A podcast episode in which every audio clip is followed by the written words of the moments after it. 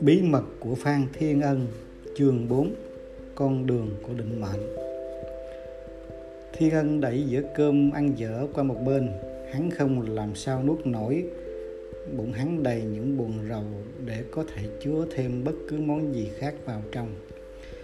Ngày mai nữa là đã 8 ngày ở Park Suốt nửa tháng qua từ khi đến Pleiku, Rồi qua biên giới đi về vùng Hạ Lào này hắn đã mòn gót trên tất cả những nẻo đường.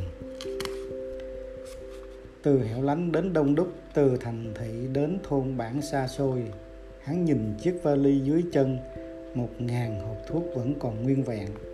Tất cả những ồn ào chung quanh quán ăn không làm sao xua tan được ý nghĩ miên, liên miên trong đầu hắn cái nghi ngờ sâu xé biết bao tên mãi bản từ thuở khai thiên đang bắt đầu xâm nhập đầu hắn. Tại sao thiên hạ không chịu bỏ chút thì giờ nghe lời giải thích của mình? Làm sao để gây sự? Chú ý, tại sao mà chưa nói được năm câu họ đã đóng sập cửa lại? Tại sao họ không có một chút hào hứng nào khi mình nói về công hiệu của thứ thuốc mới? Thiên hạ nghèo như vậy sao? Không dám thử một loại thuốc đắt tiền hơn, dù rất công hiệu. Tại sao họ cứ nói để lần khác? Tại sao mình lại có sự hoài nghi khi phải gõ những cánh cửa khép kín? Tại sao mình cứ ngại về cái giá hàng của mình quá cao? Hắn lắc đầu khinh ghét cái thất bại hèn hạ này. Có lẽ đây không phải là nghề nuôi sống hắn. Có lẽ hắn chỉ nên là một tên tài xế với giấc mộng bình thường, là một tên mại bản hay lắm thì về, hay lắm thì hắn huề vốn sau khi khấu trừ chi phí mỗi ngày. Lương thành gọi hắn là gì? Tên chiến sĩ trẻ tuổi, tài cao. Trong giây phút này, hắn chỉ muốn yên thân ngồi trên chiếc xe vận tải của hắn. Lang thang trên con đường đã định sẵn, rồi hắn hình dung đến khuôn mặt và mái tóc của mỹ hương, đến ông cha già khó tính của nàng, đến cái cửa tiệm thái hưng, đồ sổ, và hắn xua gạt ngày những nghi ngờ. Tối nay sẽ về bản chu khan, xin ngủ nhờ một nhà tốt bụng để kiếp tiết kiệm tiền khách sạn ở đây và hắn tự hứa ngày mai sẽ bán hết số thuốc này. Hắn sẽ mở miệng với những lời thật hoa mỹ và người nghe sẽ không thể từ chối. Hắn sẽ dậy thật sớm trước khi mặt trời mọc, đi bộ khoảng 2 tiếng về thành phố này. Hắn sẽ bắt đầu với phòng mạch lớn nhất, rồi xuống tận những tiệm tạp hóa thật nhỏ chỉ một, hai ngày hắn sẽ quay trở về Sài Gòn với số tiền lời thật cao. Hắn kéo đĩa cơm lại và cố ăn cho hết để lấy thêm sinh lực. Lương thành sẽ hãnh diện vì hắn đã không bỏ cuộc trước bao nhiêu thất vọng. Hắn sẽ trở về trong thắng lợi. Thực sự, gần một tháng để bán một ngàn hộp thuốc là quá lâu. Nhưng hắn biết rằng lần tới hắn chỉ cần 3 tuần, rồi hai tuần, rồi một tuần với sự chỉ dạy của lương thành, hắn sẽ bán một ngàn hộp thuốc. Trong vài giờ, hắn sẽ trở thành tên mãi bản giỏi nhất và giàu nhất Sài Gòn. Thiên hạ sẽ ca tụng hắn hắn rời khỏi tiệm ăn, bắt đầu đi bộ về hướng bắc, phải hơn 12 cây số qua đồi cao trước mặt mới tới bản Chu Khan. Trời bắt đầu trở lạnh, gót giày của hắn bắt đầu mòn, nên hơi lạnh đã thấm tận lòng bàn chân cái vali trên tay nặng như ngàn ký, con đường không xe cộ, nhỏ và gồ ghề. Buổi chiều của một tên lữ hành cô độc. Ngày mai chắc chắn hắn phải khá hơn.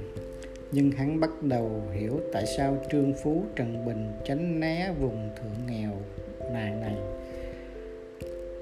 Bọn chúng nói không ai có thể bán gì được cho dân ở đây và mỗi khi hắn thất bại trong sự thuyết phục những lời phẩm bình này trở lại như một ám ảnh trong đầu. Lương thành nói, ông ta đã bán rất nhiều cho dân địa phương, nhưng có lẽ thời đó tình trạng kinh tế rất khác biệt và lương thành là một tay mãi bản đại tài. Một chiếc xe cục kịch từ phía sau chạy lại thật chậm. Trên xe chở một lô đàn bà và con nít người lào. Hắn vẫy tay lại và xin cho quá giang về bản chu khan tên tài xế người lào nhìn quần áo hắn, coi cũng tươm tất, đàng hoàng, gật đầu cho hắn lên xe. Hắn tự nhủ mình may mắn tiết kiệm được hai tiếng đi bộ. Bộ giò này phải để dành cho ngày mai. Chiếc xe Peugeot đời 30 gì đó, loại xe gia đình nhưng được độ lại để thành xe đò. Chở đủ cho 6 người Tây Phương, nhưng hắn đếm cũng gần ba chục người, chồng chất cộng tệ hơn cá hộp. Thêm một lô hành lý chất ở trên mui xe khiến tốc độ của xe không nhanh hơn là xe đạp bao nhiêu. Tuy nhiên, thời giờ không phải là một hiện kim quý báu ở đây. Hắn ngồi ép vào cánh cửa không thở nổi với cái hôi hám và mùi xú uế nồng nặc. Rồi hắn thiếp đi một cánh tay dây hắn trở dậy, tên tài xế già ra dấu cho hắn xuống. Mọi người trên xe đã đi hết từ bao giờ. Trời tối hẳn, ngọn đèn le lói từ phía thật xa là ngọn đèn duy nhất trong một đêm không trăng sao này. Hắn hỏi tên tài xế có phải đây là bản chu khan trong tiếng lào chập những, chập chững của hắn. Tên tài xế chỉ giơ tay xua đuổi hắn. Trả tên tài xế tiền xe hắn ôm chiếc vali tầng ngần không biết đi về hướng nào hắn tự nhủ thôi cứ tìm một nơi ngủ tạm rồi sáng mai sẽ hỏi rõ đường xá trở về Parkse Hắn quyết định tiến về phía ngọn đèn duy nhất, tưởng là gần nhưng cũng mất hơn nửa tiếng. Hắn mới leo đến nơi, con đường quanh co thật trơn trợt, nằm trên một ngọn đồi nhỏ. Đó là một cái nhà sàn, trung bình như những nhà sàn khác ở khu hạ Lào này. Hắn bước lên nấc thang gỗ cũ và mục như sắp gãy. Hắn gõ nhẹ rồi gõ nhẹ một hồi lâu chiếc cửa hé mở. Khuôn mặt của một thiếu phụ tây phương hiện ra. Ông muốn hỏi ai bằng tiếng pháp? Hắn được cho học trường pháp từ nhỏ nên rất mừng. Tôi đi lạc tôi muốn về bản chu khan, nhưng xe lại đưa đến đây. Tôi tìm chỗ ngủ tạm đêm nay để sáng mai tìm đường về Bắc Sê trong im lặng, người đàn bà mở cửa, bộ áo quần của người nữ tu, thiên ân, vội vàng. Merci master cảnh tượng bên trong căn phòng làm thiên ân kinh ngạc. Cả cái nhà sàn chỉ rộng chưa quá 40 mét vuông mà nằm la liệt ít nhất 300 con người ngoại trừ hơn chục chiếc giường đôi hai tầng, tất cả đều nằm dài trên chiếc chiếu dưới sàn gỗ. Đủ mọi lứa tuổi, từ đứa bé còn bú sữa mẹ đến ông già hom hem gần đất xa trời.